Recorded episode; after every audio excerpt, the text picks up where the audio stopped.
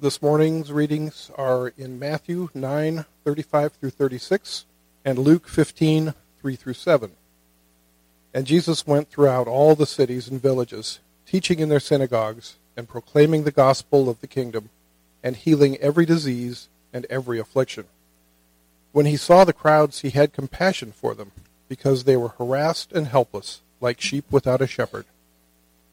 So he told this parable What man of you, having a hundred sheep, if he has lost one of them, does not leave the ninety nine in the open country and go after the one that is lost until he finds it? And when he has found it, he lays it on his shoulders, rejoicing. And when he comes home, he calls together his friends and his neighbors, saying to them, Rejoice with me, for I have found my sheep that was lost. Just so, I tell you, there will be more joy in heaven over one sinner who repents than over 99 righteous persons who need no repentance. This is from um, John 10, verses 1 through 4 and 11 through 15. Truly, truly, I say to you, he who does not enter the sheepfold by the door, but climbs in by another way, that man is a thief and a robber. But he who enters by the door is the shepherd of the sheep. To him the gatekeeper opens. The sheep hear his voice, and he calls his own sheep by name and leads them out. I am the good shepherd. The good shepherd lays down his life for the sheep. He who is a hired hand and not a shepherd, who does not own the sheep, sees the wolf coming, and leaves the sheep and flees, and the wolf snatches them and scatters them. He flees because he is a hired hand and cares nothing for the sheep. I am the good shepherd. I know my own, and my own know me, just as the Father knows me, and I know the Father, and I lay down my life for the sheep. You know, in the high church tradition, and, and high church simply means uh, the liturgical tradition, the formal liturgy of uh, the Roman Catholic Church, Episcopalian, uh, some Missouri Synod Lutherans, uh, some Presbyterians. I want to say that's the high church tradition. We're low church, but that's not what we're called. Uh, we're called the free church. And it's funny because people of the free church um, think of the high church as not so free. And people in the high church think of the free church as, or pardon me, the, uh, yeah, the free church as low. so um, we have different views of each other than we do of ourselves. But in the high church tradition, which I respect, when they read scripture like that, after reading it, they say, the word of the Lord. And the people say, thanks be to God. So we're constantly giving God thanks for revealing himself to us through Scripture and giving us the opportunity to, to know him and to come to him, uh, to approach him as we do now. So you want to open up your heart to God. Uh, he's here, and you can trust him. Um, I wouldn't say, trust me. I'd say, don't trust me. Um, and you may not be able to trust that many other people in your life we had a sales guy at our front door this last week, three different days in a row, and I don't trust him. Uh, but I trust God, and I trust this moment with God. Um, so just between you and God, no one else is in this, this magic circle right now. It's just you and God. All right? So let His grace flow into you with each breath. Breathe deeply.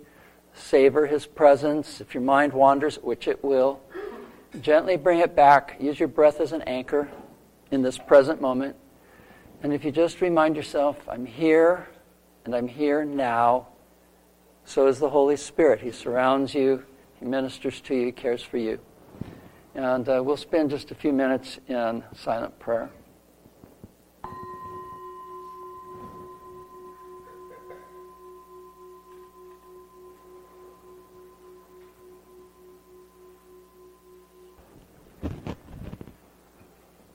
That was kind of fun. We had a little beep of a horn for our second bell. um, That's kind of a nasty sound, isn't it? Beep. Uh, in, in, Europe, uh, I remember in Italy there were uh, two different horn sounds. One was the really aggravated "get out of my way," and the other was that little beep. Um, just meant like a gnat to annoy. Uh, I think anyway. Uh, perhaps you've heard of the catacombs in Rome. Do you know what I'm talking about? Good. Okay. Um, I've taken uh, trips through a couple of them, and uh, they're underground burial. Or, pardon me. Yeah, they're underground burial sites. Uh, a labyrinth, a labyrinth of tunnels and halls uh, with rooms opening off to the side here and there. Uh, easy to get lost in, the, in them. Uh, fortunately, the way that the tourists are supposed to go is all lighted uh, but it's very, very dark. Otherwise, you just peer into some of those openings and you see just black darkness. Um, also, uh, along the hallways, there are all these niches in the wall where the bones or bodies of the deceased were, were placed. there are paintings and engravings, uh, sometimes very nice frescoes in certain places, because there are are larger areas. And it, it, was said for a long time that the Christians met there during times of persecution, but I don't think we really have any evidence to that fact. Uh, but some of these um, engravings and, and um, frescoes are full of Christian symbols. Uh, they appear near where believers were laid to rest. And the more common symbols are the fish, the, uh, the anchor, which also is cross shaped, uh, perhaps a ship in some cases, a dove. Uh, and you know the, the importance of the fish to early Christians, correct? The ichthus, no, you don't. Not all of you do. Okay. Um, the, the Greek word ichthus is fish, and the letters are iota, chi, the, uh, theta, upsilon, sigma, I think. Um, and each of them become an acronym in Jesus, Christ, God, Son, Savior. All right. So Christians would use the fish symbol as a way to identify themselves. Um, that was before Darwin started eating them. Uh, but the fish symbol was really uh, simple. It was like two uh, rainbows, one upside down, connected. So it is said that if you were uh, on the road and you bumped into a stranger and you began to talk and you think this stranger might be a Christian, you take your walking stick and in the, the dirt you draw this little half circle. And if it's a Christian, they complete it by making the fish, the ichthus, the symbol of your faith. Okay, but that is like tangential, forgive me. Uh, another common symbol that goes back at least to the third century, so this would be, you know, 200 something, was the Good Shepherd. And it's a shepherd facing the viewer with uh, a sheep slung over his shoulders, just as in our reading this morning. The image, prior to the time of Christ, had already been branded into Israel's imagination. I mean, most famously, the Lord is my shepherd, I shall not want. And that, that whole little psalm speaks of his care for his sheep. Um, several more times, this allusion appears in the Psalms. Know that the Lord, He is God. It is He who made us. We are His. We are His people and the sheep of His pasture. But this image was also used of Israel's leaders. Um, pardon me, there's one more uh, passage from Isaiah about God being our shepherd. He shall lead his flock like a shepherd. He shall gather the lambs in his arms. He will carry them in his bosom and gently lead those who are with young. Of Israel's leaders, um, as the image passes from God, the the supreme to those that represent him, we're told that he chose David, his servant. He took him from the sheepfolds, from following the nursing ewes. He brought him to shepherd Jacob, his people, Israel, his inheritance. With upright heart, he shepherded them and guided them with his skillful hands. And, and we get this idea that David's care for his father's sheep is what qualified him to be a leader in Israel. The king who was his predecessor was a warrior, but God wanted a shepherd, and the shepherd was the man who was after God's own heart. In the prophets, the image of the shepherd is also used for the failure of some of Israel's leaders. Uh, Jeremiah says, Woe to the shepherds who destroy and scatter the sheep of my pasture. And Ezekiel, uh, in an extended uh, chapter, chapter 34, says, Prophesy against the shepherds of Israel. Prophesy and say to them, to them, even to the shepherds, Thus says the Lord God, Ah, shepherds of Israel who have been feeding yourselves, should not shepherds feed the sheep? That's a good one. We miss a lot when we read John chapter 10, and we miss it because we do not know that much about shepherding in Israel in the time of Christ. I mean, we do not personally, and we can find out because it's, it's all over the place now. But shepherding was not an industry like it is here in the U.S. Uh, we breed sheep for food, but they bred sheep not for food, but primarily for the wool. There's a story in 2 Samuel, and I, I won't go into it, but it, it's well told when Nathan the prophet confronts David regarding uh, a very serious crime he committed. Nathan tells him a story, and in it is this poor man who has a sheep, and the sheep is like a household pet um, almost like a son or a daughter to the man. And this is more how shepherds were with their sheep. They would spend years with their sheep.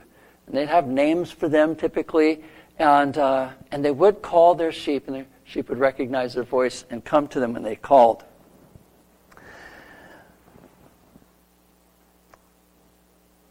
Something we don't understand in John 10, perhaps, is when Jesus says, I am the door of the sheep. Um, when shepherds were keeping their sheep out in the open countryside, they would fabricate these small makeshift uh, pens for them, but there'd be no gate on them.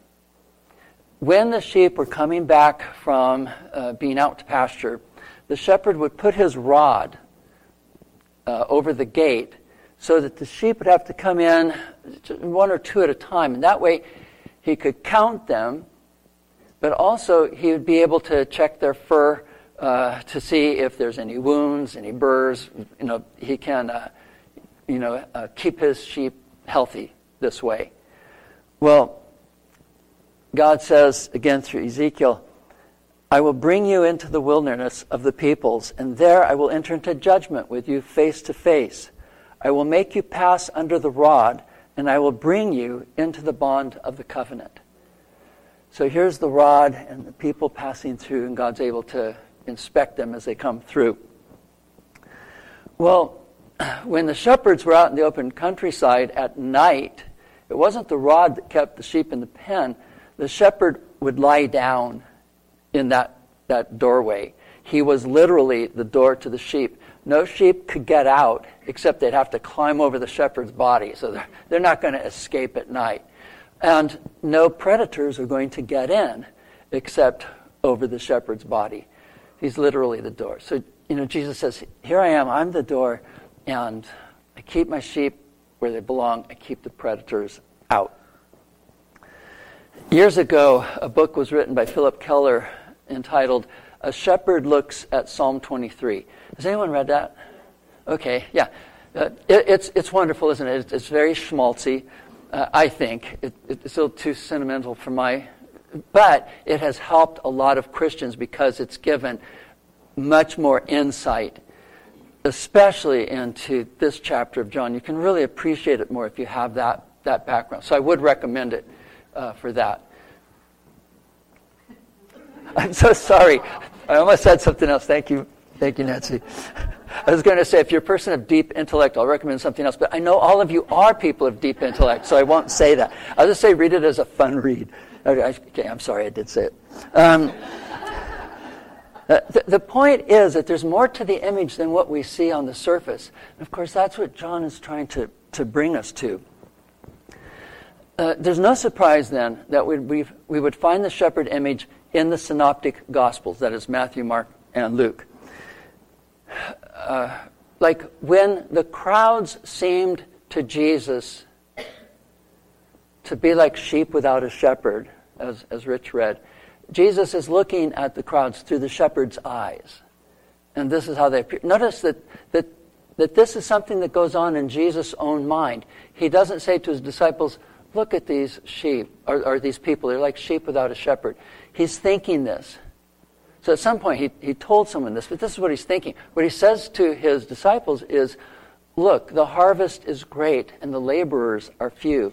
Pray to the Lord of the harvest to send more laborers out into the fields to harvest. Um, but, but this is how he sees, because he sees through the eyes of a shepherd. Uh, again in Matthew's gospel, when Jesus is sending out his disciples, and, and I really like this because he lumps several anim, animal metaphors together. And if you think about all of them, take time and think about them, they're pretty cool. But he says to them, Behold, I am sending you out as sheep in the midst of wolves. So be wise as serpents and innocent as doves. Sheep, wolves, uh, serpents, doves.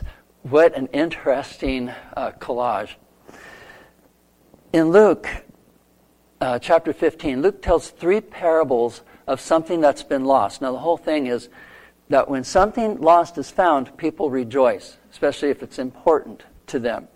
And, and the, Jesus has just been criticized because he is receiving sinners as, as uh, guests, as, um, as a rabbi would receive disciples.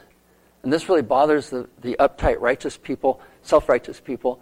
Um, and not only is he receiving them, but he's eating with them, which forms a bond in their culture and, and mind. So uh, they're upset with Jesus, but he's saying, look, these people were lost, but now they've been found. You've got the whole thing wrong. Your attitude's all wrong. You need to be rejoicing. So he tells about a widow who has 10 coins, but she lost one. Now, in that particular story, um, the coin is rather impersonal. The other two parables are more personal, but, you know, um, we can imagine her desperation and how important that coin is to her. But one coin is like any other coin of the same value, they're interchangeable. Um, if I'm looking for a quarter, uh, it doesn't matter if I find the shiny one or if I find the, the grubby one. Uh, you know, I just need that Coca Cola and one more quarter to get it. So uh, the coin is impersonal. But in the parable of the sheep, again, which Rich also read, the, the shepherd has lost one out of 99. It's not that, that that sheep is replaceable, it's that that sheep is known by the shepherd. The shepherd cares about that sheep and so goes after it. And I, again, I love the picture of when he finds it, he puts it on his shoulders. Sheep are not strong, ferocious animals. Um, they, they're rather fragile compared to the predators that were after them. And uh, so here's a sheep that's been lost. Maybe it's, it's lying down because it's exhausted. The shepherd picks it up, it goes on his shoulders. He takes responsibility for bringing it back because he cares. And then the third parable is about a father who's lost his son. And, and Luke then brings us to this most intensely personal picture of all. The father and the son, the broken relationship. The son's as good as dead to him, and suddenly he's alive again. And he rejoices. Um, and the reason why I go into what Luke does in amping up the, the intimacy is because that's exactly where Jesus begins with the Good Shepherd. John heard Jesus say more about the shepherd and the sheep than what we find in Matthew, Mark, or Luke. Um, in fact, Matthew's comments are mostly just merely footnotes. Luke is a little bit more involved with uh, his allusion of the shepherd and the sheep, but John heard much more. Um, and whereas the disciples, the first disciples, uh, Peter and Andrew, James and John, Jesus called them to be fishers of men and women. But his allusion to Peter at the end of John's gospel, he says, Feed my lambs, tend my sheep, feed my sheep. He makes all three of these, gives them all three of these, um, what? Objectives. Feed my lambs, the little ones, tend my sheep, feed my sheep. Matthew and Luke have the shepherd carrying the sheep on their shoulders, but John's image is much more intimate. And if you and I read this and we miss the fact that Jesus is inviting us into an intimate relationship with himself, as intimate as his relationship with the Heavenly Father, then I think you know, we've, we've missed the one truth that's likely to give us the most hope, the most reassurance, and fill out our life with God the most richly. I mean, it's one thing to live for God out of duty. It's one thing to, to say, okay, a good Christian does this and this and this and this, and then go do all those things. And, and we're going to see in Jesus how he illustrates how to really go about all this. There's an important verse here that we don't want to miss. In verse 6, John says, This figure of speech Jesus used with them but they did not understand what it was he was saying to them. Well, initially, no one understood what Jesus was communicating. Their first thought would be, well, everyone knows that, so what? Um, yeah, the, um, this, the one who does not enter by the sheep uh, the sheepfold by the door, but climbs in another way, is a thief and a robber, of course. And there, there were a lot of them out there. Uh, he who enters by the door is the shepherd of the sheep. Well, of course. And the gatekeeper opens to him. Yes, we know that. In other words, it, it would be like, um, like me saying, some of us ride on the bus to work. Do you see the great truth hidden in that statement? and you'd say, no. Um, how about, you know, some clues or some hints or something? Or can we play 21 questions? Um, the, the reason this is important is because John is illustrating for us what he is doing. John, what are you saying here? And, and he's saying, well, there's more than what we've seen. And assuming that his readers are familiar with Matthew, Mark, and Luke, one of them or two of them or all three of them, he, he's, he is saying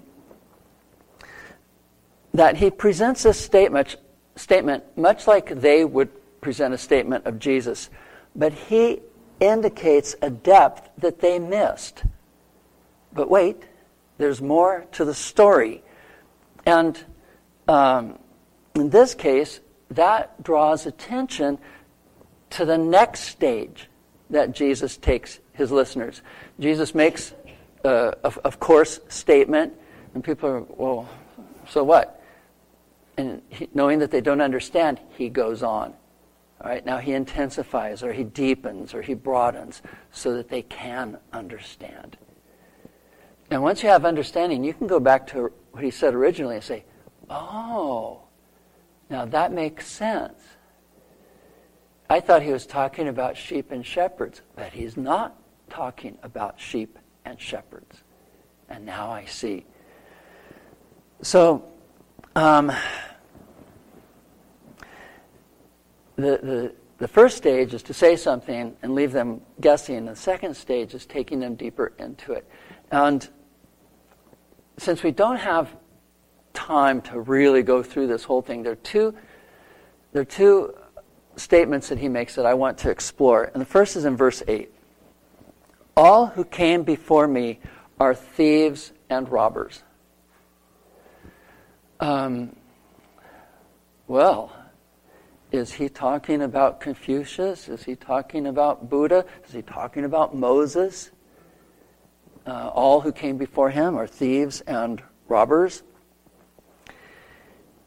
In the Synoptic Gospels, Jesus, towards the end of his ministry, goes into Jerusalem, enters the temple, and remember, clears out all the money changers, those who are selling uh, sacrificial animals, doves and sheep, and, and those who are changing monies for foreigners. They're all doing it in the temple courts, and he drives them out of there. Do you remember that?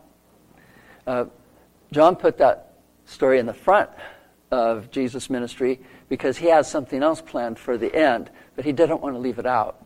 But in the synoptics, it, all, it always appears towards the end. And after Jesus clears the temple, um, not long after, the priest of the temple and the elders come to him and say, By what authority are you doing these things? Or who gave you this authority to do them? And they know good and well Jesus does not have authority from the high priest or any priest or any elder. And at this point, there wasn't a, a Pharisee who would authorize him to go into the temple and take it over as if it were his. So, so they have him, they think. Well, Jesus dodges their question. He turns it around so he has them confused and they don't know how to answer. And they said, Well, we can't answer you. And he said, Well, then I'm not going to answer you. That's the way the game works. So um, he walks away. But then, in each gospel, right after that, he tells a story. And the story is about a man who plants a vineyard and he's going to take off to another country. So he leaves it he, he rents it out to people who will work his vineyard. And when harvest time comes, he sends a messenger to say, okay, pay rent. Well, they've been working the vineyard. He's been gone. It's like he doesn't even exist in their mind anymore. And somehow they've gotten the idea that the vineyard belongs to them and all of its proceeds. So they tell the messenger, we're not going to pay him anything. He's far away. He can't do anything about it and they send him away empty handed. So he sends another messenger. And now they're, they're angry and they beat him up and send him away empty handed. He keeps sending messengers and they keep abusing the messengers until the man says, Well, okay, I can't go there right now. Business has me here. They don't respect my messengers. I'm going to send my son. He's my voice. He, he represents me. And they'll listen to him. And they see the son coming and they say, There's the owner's son, the heir of the vineyard. If we kill him, the vineyard's ours. So that's what they do. They throw him out of the vineyard and they kill him. And then Jesus says, Now, what do you think the owner of the vineyard is going to do about this? Well, he's going to return with soldiers and kill all of those who killed his son. He'll take vengeance on them, and then he'll give the vineyard to someone who returns its fruit to him like they're supposed to, who, who does as, they're, uh, as they ought. Well, what's he doing? He's telling them where he gets his authority. I'm the son of the vineyard. I'm the son. In fact, he refers to the temple as his father's house. This is my father's house. I, I don't have to have authority from any anyone I see around here. I have the authority of my father who sent me to say, give him what is his. What does that tell us about the chief priests and the elders in the temple? It tells us that, they are those renters. And after Jesus tells this, this story, they were seeking to arrest him, but feared the people, for they perceived that he had told this parable against them. They got it. This parable was quite clear, at least to those leaders. I'm not sure about the rest of the crowd, but those leaders, after saying, Where do you get the authority? He's just told them in a parable form where he gets his authority, and he's also telling them, You have no authority here. You're only renters. You were put in charge of the temple to do the right thing. to, to make it what it's supposed to be. Um, the thieves and the robbers were, were not the Old Testament lawgiver or the prophets or the psalmists or the sages, but the recognized leaders in the temple. They were the thieves and robbers. They had taken it over. Uh, they treated it as if it belonged to them. Remember what Jesus said when he cleared it out? He said, Is it not written, My house shall be called a house of prayer for all the nations, but you have made it a den of robbers? And, and John is giving us more depth to that statement. That was the parable, and, and that was Jesus cleansing the temple. But here John gives us more depth to that. That um, that these thieves and robbers have taken over the temple as if it were, as if it were theirs. The second statement that I want to um, harp on is in verse 11 I am the good shepherd. The good shepherd lays down his life for the sheep. He who is a hired hand and not a shepherd, who does not own the sheep, sees the wolf coming and leaves the sheep and flees, and the wolf snatches them and scatters them. He flees because he is a hired hand and cares nothing for the sheep. I am the good shepherd. I know my own, and my own know me, just as the Father knows me, and I know the Father. And I lay down my life for the sheep. The hired hand is, belongs to a category that's similar to the thieves and the robbers. In fact, the hired hand is an accomplice in that the hired hand sees the robbers and thieves coming and he runs. He abandons the sheep to the thieves and robbers. Uh, and he abandons them, as Jesus says, because he's only a hired hand and cares nothing for the sheep. Well, we have seen this in, in the religious leaders in Jerusalem as we followed Jesus around. He heals a cripple. And, and these religious people confront the healed cripple and care nothing for him. They're angry because he was healed on the Sabbath. They don't care for the man. Jesus heals a blind man also on a Sabbath. A wonderful miracle.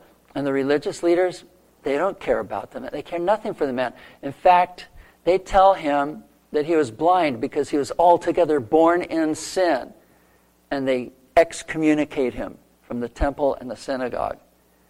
They care nothing for him. They're only angry because Jesus healed him on the Sabbath. They're probably, probably at, by this time, a little angry because Jesus healed him at all.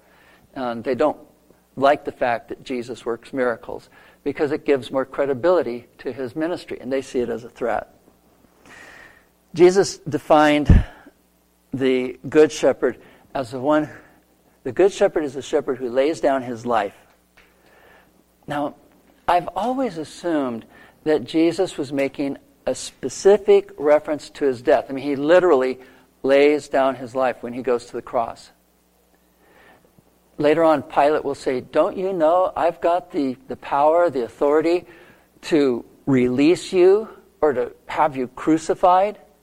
And Jesus says, No, you don't. You don't have any authority over me. Um, the only authority over me comes from heaven. Um, and he says, No one takes my life. I lay it down on my own. So, so this definitely has a reference to Jesus' death. But reading it again, I realize that it means more than that. And that is that laying down one's life is not a one time event, it's not a sudden, spontaneous sacrifice for others. But laying down one's life is a lifestyle of caring for others. And when you have a lifestyle of caring for others, you lay your, your life down pretty much every day of the week. My, my dad used to say, um, You know, um, ministry is not a full time job. I mean, if you clock out after 40 hours in the week, you're probably not called to ministry ministry is 24 um, 7. You're always on call. You always have to be pre- prepared. And, and that's why when I first gave my life to God, like really handed it over as an adult. I said, I'm yours, God, and I will do anything except ministry. I'm not going to live that lifestyle um, because I, I didn't like it never having my dad around. Um, and, and having him, you know, at dinner time for 10 minutes and then he's off to teach another Bible study. Uh, and I did not want that life. I wanted a simple life with, you know, a median income and my wife and my kids and come home and not have to think about work, just be with them. But there's this, this laying, and, and you know what it is to lay down your life for others. Um, it's a commitment to others. And we lay down our lives every time we leave what we want to be doing to go what needs to be done for someone else.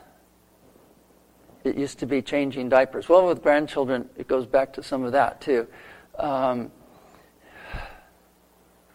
it means turning off the television sometimes and taking that phone call that you've been dreading because, oh, she just goes on and on, and this is falling apart, and this is terrible, and, um, and, and pretty soon I'm in that hopeless place with her. It's like, oh, yes, as I give up too. Let's, yeah.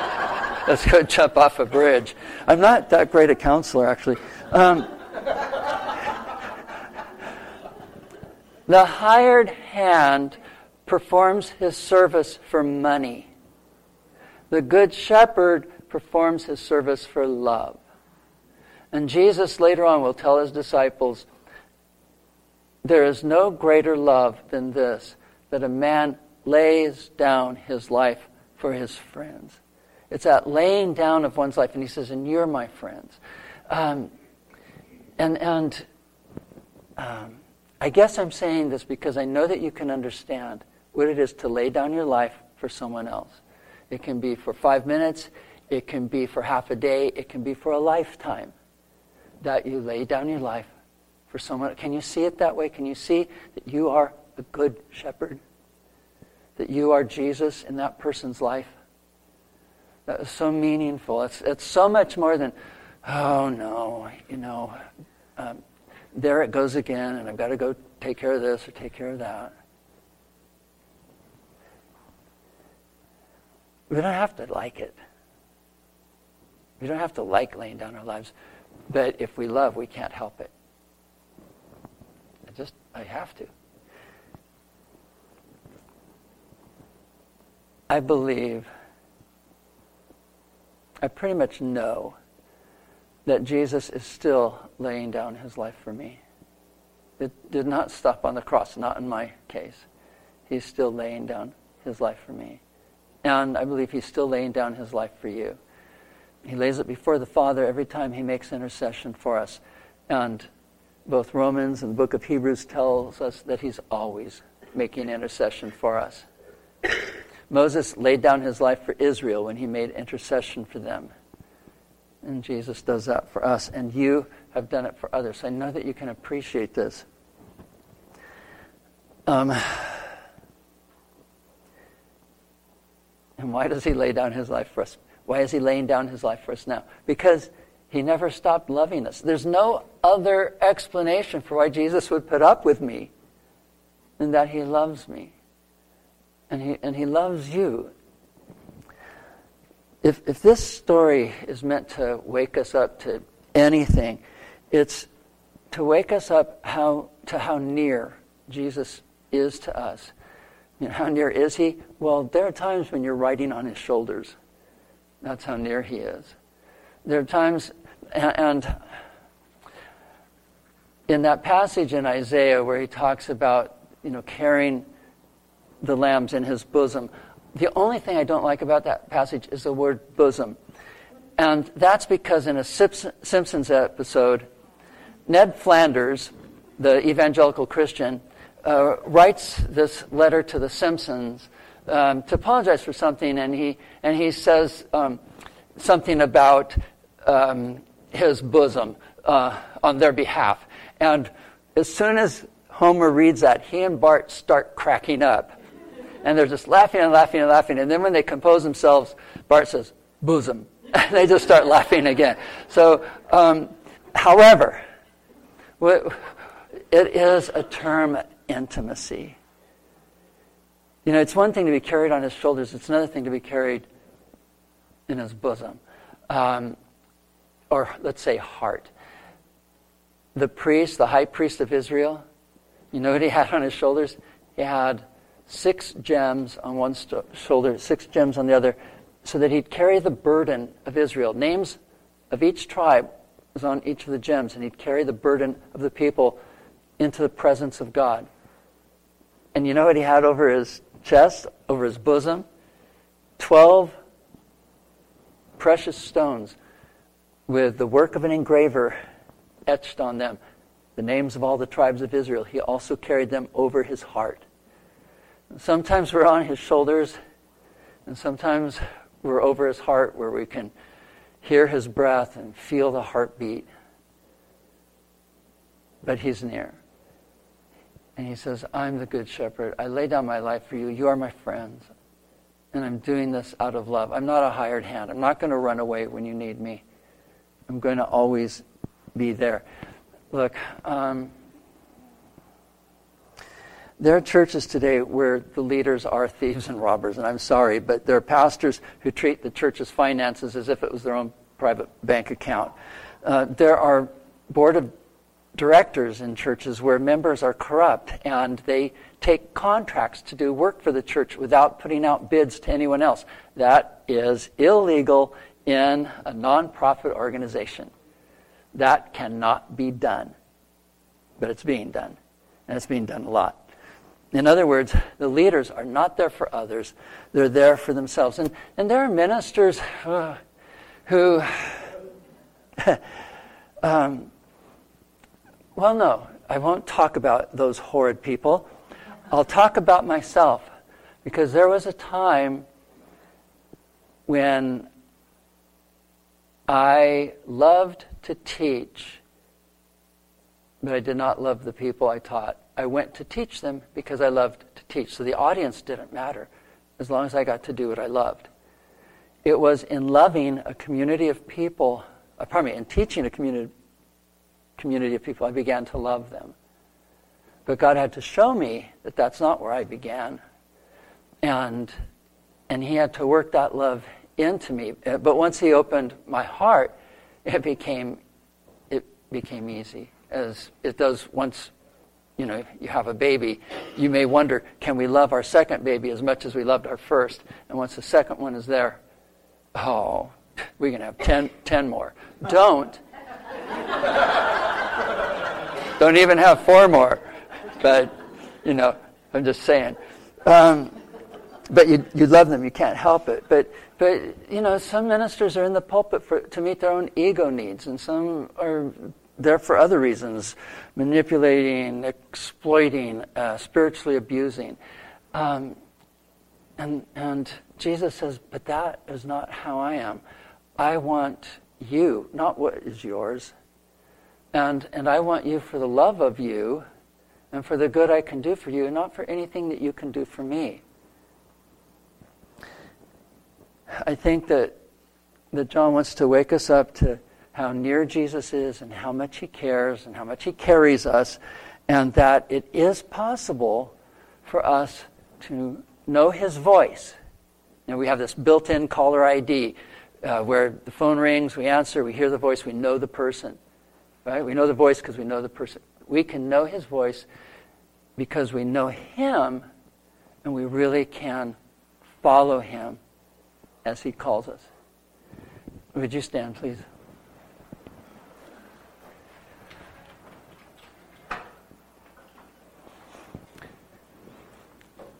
May the Lord our God work the love of Jesus Christ, the knowledge of Him and the awareness of His presence into our hearts, into our minds and thoughts, into our bodies, and into these eternal spirits. The Lord bless us, keep away all evil, and lead us into eternal life in the name of the Father, and of the Son, and of the Holy Spirit.